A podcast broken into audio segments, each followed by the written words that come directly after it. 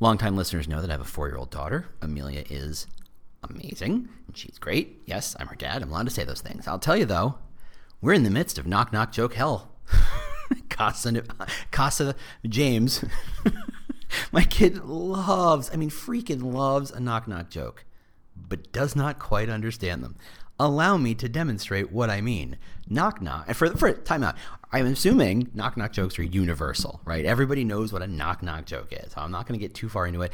I have listeners at countries I'm like, really? Okay, cool. And I wonder sometimes, did they get things? I, are these references at all? Maybe that's why they show up once and never come back. I don't know. So knock-knock jokes, I'm assuming, is universal. If it's not, please tell me. But it goes something like this. Knock-knock, who's there? Bridget. Bridget who? I need to go to the bathroom, ah ha ha ha ha. Now, that's not a complaint of needing to go to the bathroom. It's simply something that her friend Bridget said once at school last week that we are not privy to, but in her mind, that I mean, she gets the format, but she doesn't understand the underlying structures and why a joke works. Wordplay. My kid is hyperverbal. What? James, your kid? No, I know, really, right? It's shocking. But does not quite get the knock-knock joke. Why on earth do I bring this up? There's an there's an amazing parallel between my daughter and knock-knock jokes and most H R and recruiting teams and their tools. Like, they get the format and they get how this could work, but then you start to use them and you go, you don't really get how this works, do you? We're going to talk more about this in a second. We'll be right back. Welcome to the Talent Cast, the world's most caffeinated employer brand and recruiting podcast. I'm your host, James Ellis. Thanks so much for listening. If this is your first time, for joining in, we do things a little differently. We try and do deep dives. There's not a lot of interviews here. There's not a lot of news here. This is about how do we get smarter and better. And that means, how do I get you smarter and better? How do I get you to think about these problems at a deeper level so that you can solve them and look like a genius to your boss? If this isn't the first time you've been here, thanks so much for returning. Feel free to share with your friends, your coworkers, your boss. I don't know. Uh, we really do appreciate that. All right, let's get into it. Hey, James Ellis here.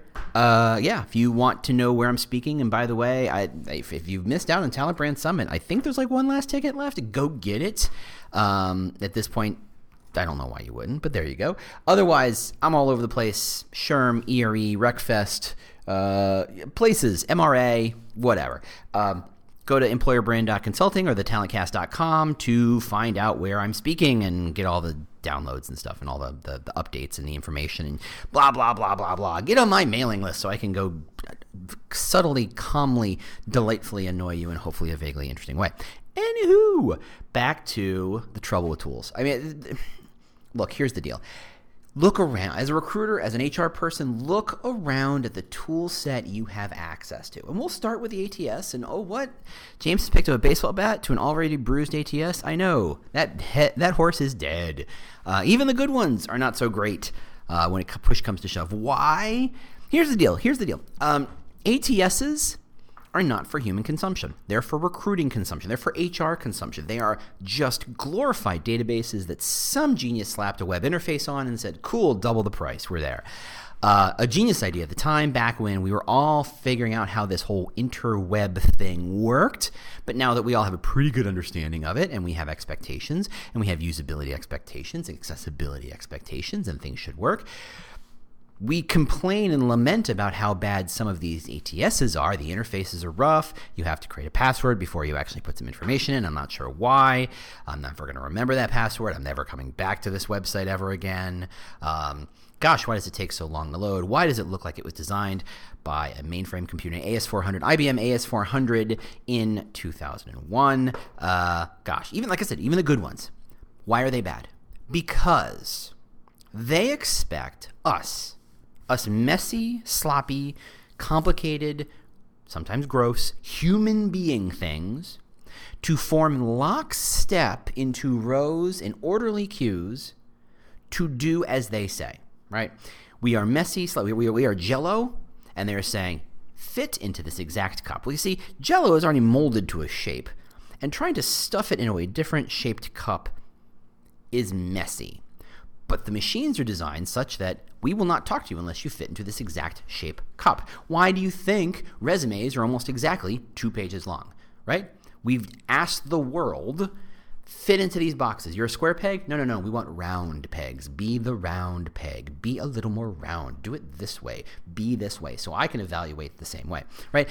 I think back to, um, not back, but I think over to dog shows, right? Um, the the the uh, you're you're talking about what is the platonic ideal of a Welsh Pembroke Corgi, right? What is the exact right? Is it chubby and sweet looking? Is it tan? Is it multicolored? Is it how big's the tail? How does it walk? What size mouth does it have? Blah blah blah blah blah. You're expecting what's the best corgi? The one that conforms to the perfect expectation, the platonic ideal of what a corgi should be. And then of course you have you know uh, groups and best of show where they say, okay, is this Welsh Pembroke Corgi the better version of a Welsh Pembroke Corgi compared to, say, that, I don't know, Keys Hound or that French Poodle or whatever, is to their own platonic ideal of what it is, right? That's really what we're saying. We're saying you have to conform to this idea of what we think a candidate should be, otherwise we won't talk to you. Otherwise, we won't be able to evaluate you. Otherwise, we won't be able to compare you apples to oranges. And I wonder, and I can see how for entry level, for first job, second job, third job, very simple early on in the career, what are you comparing? You're comparing, here's a couple of skill sets, here's a couple of attributes and traits we discern from the candidate based on them, how well they fit into the category. And if you go back to good old Seth Godin, Uncle Seth as I like to call him for some reason because it's funny, uh, you know, the entire education system was do- designed around not how do we make people smarter, but how do we get them to conform better to what businesses want. That is to say, you get better grades when you sit in your chair and you don't make a mess and you don't distract people and you do the assignment as it's written and you shoot for the grade and you do what, you know, if you if you follow along, you become it, you get better grades. And if you get better grades, you go to better schools or ostensibly better schools, better well-known schools perhaps. And if you do the job there, you get better grades. Grades and you get better network and people are more likely to hire you and at more lucrative salaries, right? That's the game. That's what they want you to do. Education is designed to get you to color inside the lines, not to go, this is dumb. Why do I need to learn cursive? Which, by the way, why in the hell did we all need to learn cursive at some point? What the fuck was that about? I'm sorry I swore, and that's it's a rare swear in this episode, but it's about cursiveness. I just, oh, anyway. Right? Education is about conforming. And H R comes right along behind it going, yep, you've all learned how to conform. Let's see how well you've all conformed. Let's see if you're the most Welsh Pembroke Corgi of the Welsh Pembroke Corgis. For all the people applying for this one-year experienced project manager, who is the most likely best fit one-year experienced project manager, right? Who is conforms to our own platonic ideal of what someone with one-year experience as a project manager should look like, right? That's the job, right? If you brought in someone who has no project management experience but probably has the best project management brain, but because they bring in other skills, they know how to see the bigger picture, and or maybe you have an amazing genius Doogie Howser level project manager, uh, you know, literally a uh, savant about this, but they don't quite have one-year experience, you just toss them out the window because you're there looking for exactly the right fit pegs inside the whatever holes you're looking for, right? That's the process. Technology that serves H R, I mean, yes, we're back to our subject at hand, serves only to reinforce this. If I have an amazing resume, and my resume simply says, I invented the hashtag, guess what? I sh- you should be talking to me. Your developers, your you know, your development team would love to talk to me. If I said uh, I wrote a book on on how to score how to uh, score highly on the P M P test, the Project Management Professional Test, or whatever it's called, um, I may not have the same amount of experience, but I literally wrote the book on project management, or not even how to score well on the test, but how to think about project management at a different level because I my experience is from other places. My cover letter could simply say, here is the I S B N number for the book I wrote on project management. Here are all the reviews on Amazon from it. You should hire me. That's not a resume, and every recruiter will look at that and go, um, I'm not sure what to do with this because it does not conform, right? Try and put that in the A T S. The A T S says, I'm sorry, you need to put a phone number. I'm sorry, you need to na- say the name of the company you worked for last. I'm sorry, you need to do the thing that I told you to do. I'm sorry, here's a hoop. You should jump through it now. And I'll do it calmly, I guess, because I got that Hal voice. Please give me the piece of information I require. Um, but that's not how you hire great people, because great people are effectively messy. bad people are messy too. But let's be fair. The blanket term is humans are messy. And the fact that human beings have trained themselves to try and be and present themselves as the most platonic ideal of whatever this thing is they're trying to be, whether it's a nurse, electrician, a project manager, a developer, a data science, what have you, they're trying to present themselves as the perfect version of that. Is that the best? Is that what you need? Is that what you're looking for? Is that what you should be looking for? Is that what your hiring manager should be looking for? And I would say unto thee, no, no, you can do so much better. Problem, of course, is that the, the the legacy of H R trickles not just through the tools and the recruiting process, but through the entire process.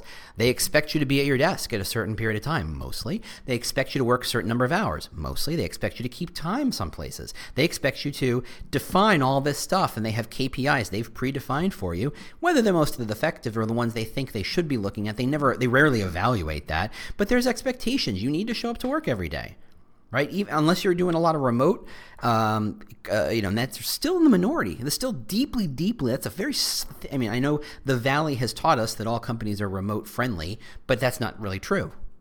Even tech companies aren't necessarily remotely, remote friendly. There's a lot of places that still want you to come in and show your face, and it's about the number of hours you log and not the actual output or the value of the thing that you produce. Why? Because it's really hard to measure that. Talk to a salesperson, and a salesperson is a great example because what you're measuring there should be easy, and in fact it is. How many sales did they bring in? What is the dollar value of the sales they brought in? And salespeople are great, and they're are a great counterexample to all this stuff because we give them a lot of leeway. Go talk to your sales team. You're going to find that their best salespeople, for some reason, seem to be able to break a lot of rules. They seem to not show up every Tuesday, or uh, they're always an hour late for that meeting, or um, they do things a little differently. The the the cold outreach email they send, a little different from the one you're you know you've asked them to send. They do not conform to the standardized expectation of what you're supposed to do. The fact that they are the best salespeople should suggest that perhaps you should steal from them and maybe follow their lead, but that wouldn't work either because then you're just establishing a new standard and there's someone's going to deviate and find a new way to do it. But because you've established a good solid K P I at the end of it, that is sales, money, it's easy to say, okay, let's let that person excuse me, deviate, but until you've unless you've hit one hundred ten percent of your quota, you have to follow lockstep. But of course, if you follow lockstep and sound like everybody else, how in the world can you hit one hundred ten percent? It's not possible. Now that's sales, that's easy. There's really easy and useful and valid K P I there. When it comes to coding, when it comes to nursing, when it comes to whatever, very few K P Is that are directly connected to the business is that. And thus, it's very hard to reject the conformity. It's very hard to find, to embrace the messiness.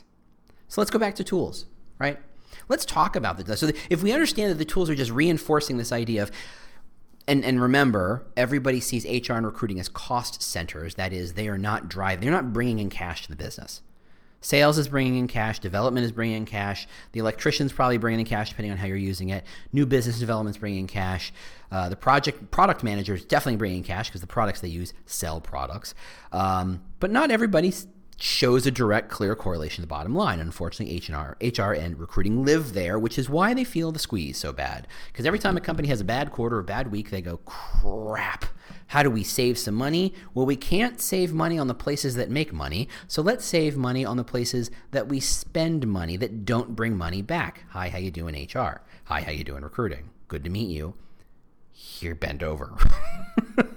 You may feel a little pinch. Um... So you get squeezed. And when they're squeezing, what they're saying is, let's figure out a way to optimize and structure everything H R and recruiting does so that we can apply some tools that optimize and automate those things to keep the costs low. Now, if H R and recruiting were really, truly automatable, were standardized processes you could just follow along and you can automate, do it. Highly recommend you do it. And there are jobs and there are industries and there are roles in which you should absolutely do that stuff, right? If you're hiring entry-level people in a call center, yeah, automate that as hard as possible. Why? Because chances are, no matter how good your, your recruiters are, there's still fifty-fifty shots at quality candidates, so you might as well make them as cheap as possible. There's no way to, there's no way to win that game no matter what you do. So don't try and win the game, figure out how to stop losing the game. So figure out there how to squeeze the costs. But for most other jobs where where human messiness actually can play a valid part in success, right? You've met the nurse who breaks the rules but does a great job because of that. We've already talked about the salesperson who violates conformity but because of that is able to find a way to make more money. The product manager who shows up every other Thursday, or the project manager who doesn't always show up, do the exact same thing you expect them to do, but their all, projects always for some reason seem to come in on time exactly the way they're supposed to. They may do it a little different, but if they're doing the great job, they're messy. That's fine. Embrace it. And tools don't know how to embrace the messiness. They just don't. Even the dumb A T S, which, like I said, is just a database. This is as dumb a tool as you can get, is still exactly that. It's still there to figure out how to optimize and force everybody to force themselves and squeeze them through that particular round hole, regardless of what shape, shape peg they are.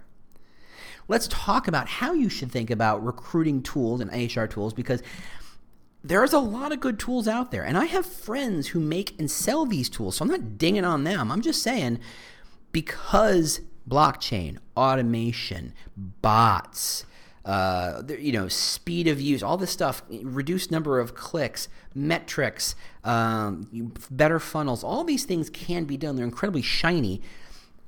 H R leaders and recruiting leaders are attracted to that shiny, shininess without necessarily knowing how they're actually going to help. And frankly, some of the people I know who sell stuff, well, actually not true. People I know who sell stuff usually do a really good job of telling you what's real and what's not, and they don't try and spin you. But I know plenty, and trust me, I've been on many, many vendor calls. And I think I've gotten some rules on how to think about all these tools and how to think about when you're choosing the tools or whether you even have a tool that you should consider. So I'm going to run through some of these. Um, the first one is easy.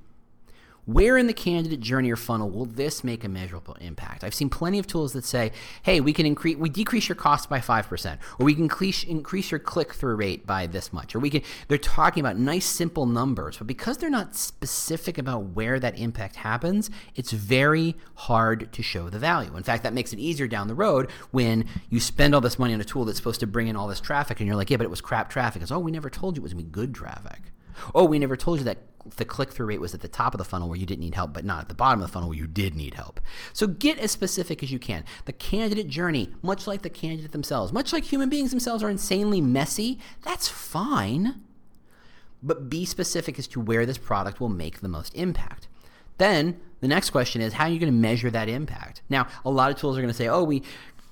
And I go back to marketing because that's kind of where I cut my teeth. Um, you know, there used to be a time, and that time is still today, unfortunately, where, hey, how effective was it ad? Well, it got one hundred thousand impressions. Well, that's not the question I asked. When the question is, how effective is that ad, what was the what was the purpose of that ad? Was it to increase awareness? Was it to increase sales? Was it to increase clicks? Was it to, what was it supposed to do? Impressions, right? Not that.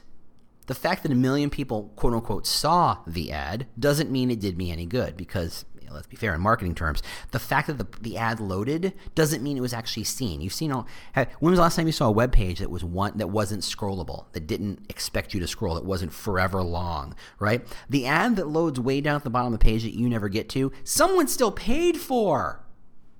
I hope it's not you. Um, and that's just an obvious example. That's just an easy one. But how are you going to measure the impact? Is the impact about getting more people to the website? If so, why? What, what's the purpose of that? Do you need more traffic? I can, pff, traffic's easy. Eyeballs are easy. In, a, in, a, in an attention economy, they're still easy to buy. You just have a flashy ad, you animate the hell out of it, you stick it places, people accidentally click on it, and there you go, kabammo, traffic. Oh, accidental clicks on cheesy look-at-me ads are not what you were looking for? Interesting. Good thing we've set that up ahead of time. So are you looking for more applications? Are you looking for better applications? How are you measuring better application? What does better look like? You have to have that defined ahead of time. Now, here's where things get interesting. If you've defined the impact of this product, how are you going to tell your boss about the value? And if you're going to tell the value, how are you going to show the value of that product in dollars? Remember, one of the underlying rules of everything we do here, and we forget every day, is that businesses only care about three things: making money, saving money, increasing their brand awareness. Because brand awareness leads to making money, right? Everything a company does is in service of those three goals, except for recruiting, because we forget. We didn't. No one told us those rules. Well, here I am. Here are the rules. Everything you do should show how you are about to make the company money, save the company money, increase brand awareness in a clear, obvious way that leads to sales. So, if you're going to spend the company's money, how are you going to make money, save money, or increase brand awareness? And if you can't do it, get ready for a good long no. But that's how, the trick is, just because you appreciate it, it saves you a couple of clicks, or it increases the, the pipeline. How does that help the company? It's not about how it helps you. It's about how it helps the company. When you can show a product helps the company, guess what? The land of yes, the land of here's some money, the land of budget approved, not the land you and I live in right now. You have to connect it to showing the impact. So far, so good? Fantastic. But if you can't get enough of this stuff, I have some news. You can bring the James Ellis experience to your event or company. Just go to james ellis dot u s and learn about all the kinds of custom presentations I can build and deliver for you or your team. But if it's time to get some hands-on help with your employer branding, recruiting, and hiring, either from the ground up or some strategic support, I would love to help. Just reach out to Proactive Talent or proactive talent dot com. That's where I work, and we can help you hire better. Cool? Cool. All right, let's get back to it. Then we take a turn, because I think this is where the concept of human messiness gets forgotten in what we do. And that is, I have seen lots and lots and lots and lots and lots and lots and lots and lots and lots of tools that showcase how amazing they can be if everybody does it this way. If everybody shows up with a two-page resume. If everybody knows to go to that website at a certain time, if the ad works, if they uh, have the right kind of phone or browser, if they have a resume or th- that's actually a document and not a LinkedIn account, or vice versa, if they have a LinkedIn account and it's full of the information you would need to evaluate them. If, if, if, if, if. The pr- product... Because this is how the world, because humans are messy, right? We've covered this. Because humans are messy, it's it's very hard to develop a product that accounts for, let alone enhances or appreciates the value of human messiness. So most products, in order to get the hell out of the door faster, focus on, if everybody does it the exact same way, here's a great tool. Let's take, for example, the car. Why? Because I talk about cars. And cars are fantastic. I don't even own one, but they're they're fantastic. They're useful, whatever. I'm I'm pro car generally. I think we should have more bikes. I think everybody should walk and do take more public transportation. But cars, still a good thing. What happens when you don't have any legs? What happens when you're blind? What happens when you, as a human being, are slightly messy and violate the standard two eyes, two hands, two feet model of a human being? Well, I guess the car doesn't work. Now, that's obvious. No one lets the blind people drive cars. But they have made modifications to let people without legs drive cars. That's possible. It is a thing. Um, to which you might say, well, that's what Uber's for, or Lyft, or whatever, or public transportation, all that good stuff. Yeah, but what happened was, is if you're trying to attract people to do use a product, what you have to understand is there is a segment of the population for whom they cannot conform to your expectations. This is just an obvious one. What happens when you ask all candidates to interact with, say, a bot, but these candidates don't have laptops and they have handheld devices? What happens when, because they ha- only have handheld devices, they pay um, they pay for texting. So they don't have a lot of texting. And suddenly you start hitting them up on text and you're like, why are you talking to me? This costs me a cent every single time you do this. I don't want to talk to you anymore. That is a valid candidate. What happens when, because they're on a handheld device, they can't automatically respond because they're in a place where there's not great signal? They can't watch your video. They can't interact with you. They can't download stuff very quickly. What if, what if, what if? We don't all live in the Valley. We don't all live in New York City. We don't even live in Chicago, though sometimes I feel like y'all live here. Um, what happens when we're too messy for the product? Does the product still work?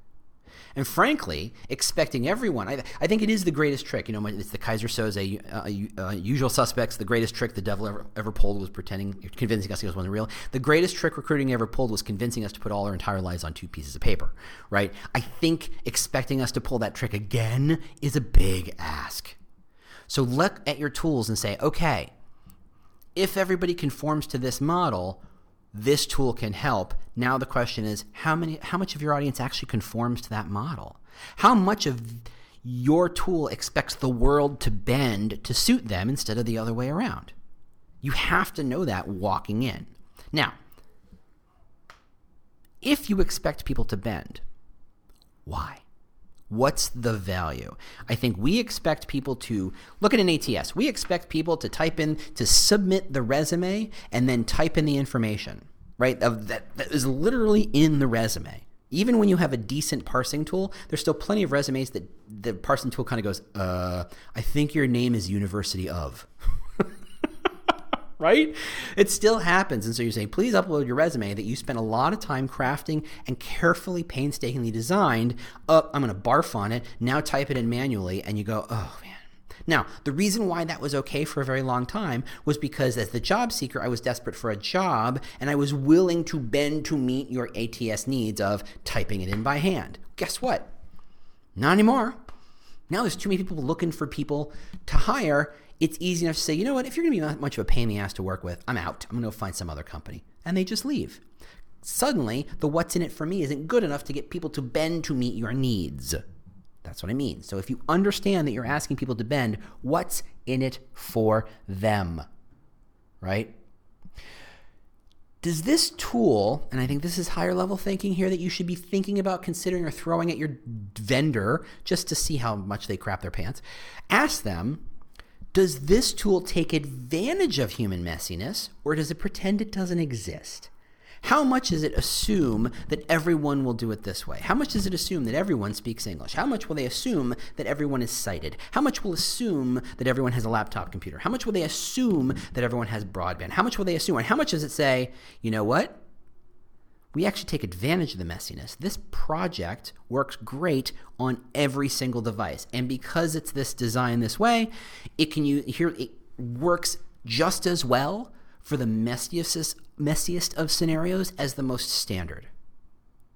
In fact, somehow we even take advantage. Suddenly, because we're reaching out to these messy individuals, these are people most people can't reach, suddenly your tools work better. Suddenly your oper- your messaging works better. That's an interesting tool you should be talking about. Next, another turn. Will this tool create a brand new silo? uh, a cynic, p- perhaps me, might say that a business is usually just a collection of silos that never seem to talk to each other. Valid? Maybe. Harsh? Certainly, but still a little on the valid side. Uh, most companies are just a collection of silos. They just, and they who hate each other, right? So many companies are filled with silos who despise the other silos and then complain why the why can't everyone work with my silo? Well, because you hate each other. Uh, I don't know. That seems uh, patently obvious to me as an outside observer. Another silo is a choice. And I think when we make choices on tools, we forget to ask, who's going to own the silo? How we talk about, will it integrate with our A T S? That's okay. That's, that's step one. Good. You're asking base level conversations. Will it work in English? Um, or whatever my language of choice is. But beyond that, am, are you going to have to hire a brand new, I don't know, uh, a data person in your H R I S team just to look at this tool because the data it's collecting is so cool and complicated, but your average recruiter will kind of look at it and go, ugh, numbers run, and you need to hire someone dedicated to focus on this. Congratulations, you've invented a silo because no one else understands this information but the new, new person you have to hire, or maybe even this person you already have on hand, but guess what? They are the only people who understand it. You've invented a new silo. So if you're going to invent a new silo, it better be worth it. Right? Silos are inherently not good. Everything you should do should be to break down silos. People who interact and engage and work cross-functionally are better than companies that do not. Simply true. Working with one company right now for whom they literally don't say things like we, you know, like, like most of your job descriptions and job posting talks about must be comfortable working in a cross-functional environment. This company assumes everything is cross-functional from day one. It assumes no silos. It's a very interesting kind of way of being. It's a very modern way of looking at the world, but that's really where companies are going. Cross-functional is everything. So the concept of silos should be anathema to everything you do. It should be abhorrent. It should be evil almost, so get rid of them. Okay. Here's a good one. So you're looking at that tool. Oh, it's sexy and cool. Oh, it's going to be so much fun. Maybe, maybe this tool is so new. You're going to be like part of their case study, and you're going to be a little famous because you were the, the early adopter to select this tool, to see the value of this magical tool. And by the way, in H R, that's easy to do. There are so many new tools out there that you can easily be the first adopter on this one and become part of the recruiting H R talk show circuit, so to speak, about how cool this tool is, right? There's a lot of those out there. But I ask you, as you're staring at this super cool, sexy, excellent tool, have you actually talked to anybody who'd used the tool about it? Have you shown it to somebody outside of H R and recruiting? If this is designed to attract candidates, have you talked to a candidate? Have you shown it to a candidate? Have you tested it with a candidate? If this is designed to manage some sort of company H R thing, let's say it's a referral tool, right? Have you actually shown this to someone who works for the company for whom you would like them to refer people? And ask them, would this make you refer more? This is the ultimate litmus test, and everyone ignores this. Everyone. Everyone, everyone, everyone. And I get the instinct. Look, if I'm trying to buy a five or six figure piece of software or tool or platform or what have you, the amount of people I need to say yes to this thing is painful as it is. Not just division managers and V Ps and leaderships and bosses, but procurement and legal and blah, blah, blah, blah, blah. Oh, the list goes on and on. Pushing these contracts through is like pushing a rope up a hill. It's painful. A thorny uh, uh, rope at that. Adding another set of hurdles to this, painful. But let me tell you this. All the hurdles that I talked about first, those are internal process hurdles. They're there purely to make sure you're not doing something stupid. They're making sure you're not getting ripped off. They're making sure, like procurement's going to say, is there an alternative to this tool that you could be using at a cheaper rate, right? They just want leverage so they can push back on the tool manufacturer to say, hey, can you give us a twenty percent discount on this because we could use this other tool that does exactly the same thing, even though no, that's not true, right? Procurement's, in, just, yeah. We, we could have a whole conversation about procurement, not subject to, you know, I would definitely have, do a lot more swearing there. Anyway, um, legal's the same way, and legal, but legal comes from a let's not get sued or let's not put ourselves in a in a position where things could get messy. And I've worked at a large company previously where the legal department, who my lawyer was fantastic, and I get why this was so painful, but painful, painful. Like the rationales I heard were like, they were right up there with what happens if it snows on July on a Tuesday and we get we get uh, attacked by a thundering herd of zebras on a leap year. Then this thing might happen. You're like, uh, are you listening to yourself? Um, but I get, I get it. They have to look out for those opportunities for pain. That's their job. That's literally what they're paid for. All that said, if you're looking at this tool and you haven't asked yourself, is it actually going to be effective for the people I want to touch that and use this tool? Stop what you're doing. There is no other conversation you have until you have some conversations with outside parties, and I mean the actual potential users. If you don't get their hands on the tool and ask them the ultimate question of, does this tool make you want to do more of X, whatever the intention of the tool is? Stop. Don't do that. Don't use it. I don't care how cool it is. I don't care how sexy it is. I don't care how great the case study or the vendor that the, the vendor salesperson comes along and, says, and treats you like a prince or princess, a genius for even considering thinking about this tool that will magically solve all your problems. No, get it in front of a user now. This will save you so much heartache down the road. So much. Because the more hoodle, oh, hoodles, the more hoops and hurdles, oh, English is a complicated language, folks. Um, the more hoops and hurdles you have to jump through, the higher the expectations are that this tool will succeed. And the litmus test for likely success is not in those hoops and hurdles, it's in the user. So you want to make sure that no one looks at you and says, why do we spend all that money on that? Here's a great one.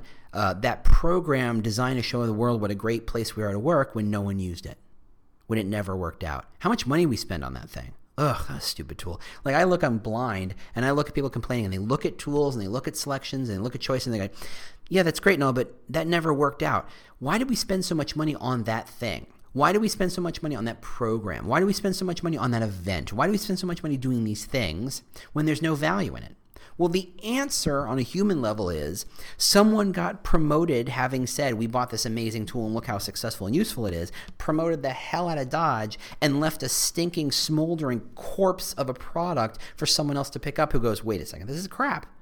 You got an initial dead cat bounce and got promoted from it, and now it, it sucks. We're spending how much money on it? That's usually what happens, right? Isn't that a pretty familiar story to most of you? I would think so. But if we're looking for litmus tests, if we're looking for true yes or no, you crossing the Rubicon level, should I do this thing or not? Let me ask you this. If you took the money from buying this tool for a year, for two years, whatever, take a, pick a lifespan, a valid lifespan. Do not play the game. Let's be real here. If you picked a valid lifespan and you t- pick the entire total cost of this product, that's a big number, right? That's a pretty big number. If you use that money to, I don't know, start a better uh, uh, um, paternity and maternity leave program, familial leave program, or a better four oh one k, or a better, um, let's stay away from office parties, let's stay away from swag, let's stay away from better chairs, but enhanced the Wi-Fi so that it actually worked all the time, or bought a better communi- internal communication. No, you know what? Don't do that one. But a better, heck, give it out as bonus. Heck, turn into a referral bonus. Give the money away. Turn into a prize. If that's a six-figure prize, say, okay, look, instead of buying this tool uh, that was designed to increase engagement, here's a contest. And the ten best and better engagement ideas for free, get a ten percent of that tool, that budget. So if it's a one hundred thousand dollars tool, you get ten thousand dollars if you come up with one of the ten best engagement ideas. If that drives better value and increases the value of your company, increases the value of what you're trying to achieve with this tool, don't buy the tool. A lot of these tools are very expensive, and I get it. It took a lot of programming. It took a lot of thought. It took a lot of man hours to put these things together. I get it. But their use cases are so specific, the chances of you fitting into one is slim. And what the marketer, hi, how you doing? I am one. And the salesperson, I've met many, they go, well, gosh, the addressable market for this product is like seven, and we've talked to all them, and we'd like to make some more money. So what we've done is we've spun this a bit to say, ah, okay, here's a tool that's designed to increase references, but only in a very specific set of circumstances. What we'll do is we'll say, we'll take off the end of that sentence. This tool is designed to increase the number of references. And in the fine print somewhere it says, if you're a hospital of less than ten people, you know, some sort of weird circumstance that no one meets. Or you remove that entirely and just spin. And you say, look, we have examples of places where it's increased references by twenty percent or one hundred percent or some sort of crazy number, then you're in business. then you're in, in business. The use case for a lot of these things, the use case, look, like, like you look at blockchain, or I look at blockchain and I go, that is a solution in search of a problem. Yeah, cool, I get it. I get exactly how blockchain works, not at a programming level, but I get the concept pretty well. I understand how it could be valuable, but it's valuable for very, very, very, very limited circumstances where you have a budget to keep, maintain it. We're being super secure is useful. And by the way, blockchain has been cracked a couple times, so be careful there. Um, it makes sense. For a currency, I can see how it might make sense as a way of, that's something H R can use, recruiting can use. Ah, that sounds like a solution in search of a problem. Now, I might be wrong. I might be wrong. Maybe if you're using blockchain, you've got a great example of it, but blockchain's inherently expensive. And because it's expensive, because it's got so much hype, so many people put their eyeballs on that and said, okay, how can I use this to solve this problem? How can I use it to solve that problem? How can I use blockchain to build a bigger house? I don't know. We have to do it this way. Because they're, they're, they're, they're banking on this idea that the concept, or just even the label of blockchain altogether, is so attractive, it increases the value of whatever they're doing, that even if they don't actually use blockchain, saying they have blockchain in the back end somehow increases the value of the tool. Don't believe me? Here are some examples. Everybody remember Overstock dot com? Yeah? Horrible commercials. Um, And then if you're not in the U S, you might not, I don't know if you know it. It's also called O dot co. It's, you know, it's a bargain basement site. Cool. Um, they figured, they decided to offer a Bitcoin and added blockchain and Bitcoin technology to their mission of what they did, and their stock increased by no small margin. Simply by saying we're into, we're into cryptocurrency. Boom. In fact, to the point of people asked, why even bother having a website? We're offering discount coupons. You're making so much more revenue and capital off of the saying you're part of uh, a cryptocurrency. Why bother? Why not spin it off? What's the story that says uh, like two-thirds of all comp- all tools that say they're part of A I or machine learning don't actually use anything remotely like A I or machine learning? They're just a basic algorithm that we've had for years and years and years and years. You slap a label called A I because it's sexy, because people are looking for it, because people go, ooh, cool, I bet that makes, makes it magical, to try and increase the sales. Happens all the time. Happens all the time. Now, that said, there are blockchain blockchain tools that are probably incredibly useful. I actually know someone who works for Blockchain Cool, and I'm not going to go to there. I'm, I'm not there to evaluate that. I'm asking you to evaluate better. I know plenty of people who do bots. I know plenty of people who do machine learning and A I. And some of the stuff they do is pretty freaking amazing. Sometimes the answer is just to make a better paternity program, attorney program. Sometimes the answer is, um, I don't know, recarpet the office and paint the walls to make it a little sunnier in the office. Right? Sometimes it's just upgrade the coffee. Sometimes it's just there are better ways to achieve what you want to do, but because the vendor's not sitting there in front of you, you don't think to do it. So I want you to think seriously about the tools. Tools are so much, tools take up so much of our time and thought process in terms of budgeting, in terms of implementation, in terms of application, in terms of evaluation, in terms of onboarding new people, et cetera, et cetera. They take up a huge amount of effort and resources from our from our brains. And because they are so expensive, other people look at them and they evaluate us because of what we're choosing. But sometimes a better email is the answer. Sometimes learning how to write better is the answer. Sometimes having a, teaching every one of your recruiters basic salesmanship is the answer. Sometimes getting them better headsets so that they sound better, or better VoIP systems, some sort of you know tele, you know communication systems where they sound better and can be more attractive and thus set themselves up, are better. Sometimes just eliminating tools to become faster is the better solution. But because there are not a lot of vendors saying, hey, the answer is to get less tools, no one gets paid for that, um, no one's there to remind you of that. And here I am. So hope this kind of helps you kickstart better thinking about your H R and recruiting tools. Uh, as per usual, oh, it's a long podcast today. I talked a lot. Um, as always, if you'd like to talk to me, ask me questions. I would love your feedback. I would love you to review me on iTunes and those places that review uh, podcasts and whatnot. Uh, if if this has been of value, if my whole podcasting world has been of use, please do so. Just take five minutes. Hey, probably takes even less.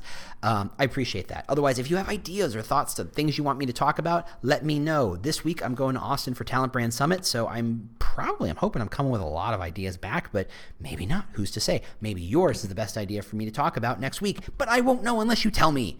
So tell me. Um, suddenly, that turned into a Monsters, Incorporated thing. Put that thing down, or so help me. So help me. Um, The last remaining listeners, some of you chuckled, and I appreciate that. Thank you. You're my people. Otherwise, I will see you next week. Thanks so much for listening, and bye. Well, the music means you've made it to the end of another episode of The Talent Cast. If this was useful to you, do not keep it a secret. Share it with your team. Share it with your boss. Share it with your networks. I don't know. Share it with your mom. Uh, if you have questions you'd like me to answer on a future show, or just, you know, general ideas about how to make this thing better, just ping me on Twitter. You know, I'm at TheWarForTalent, at TheWarForTalent. Thanks so much for listening, and we'll see you next week. Bye.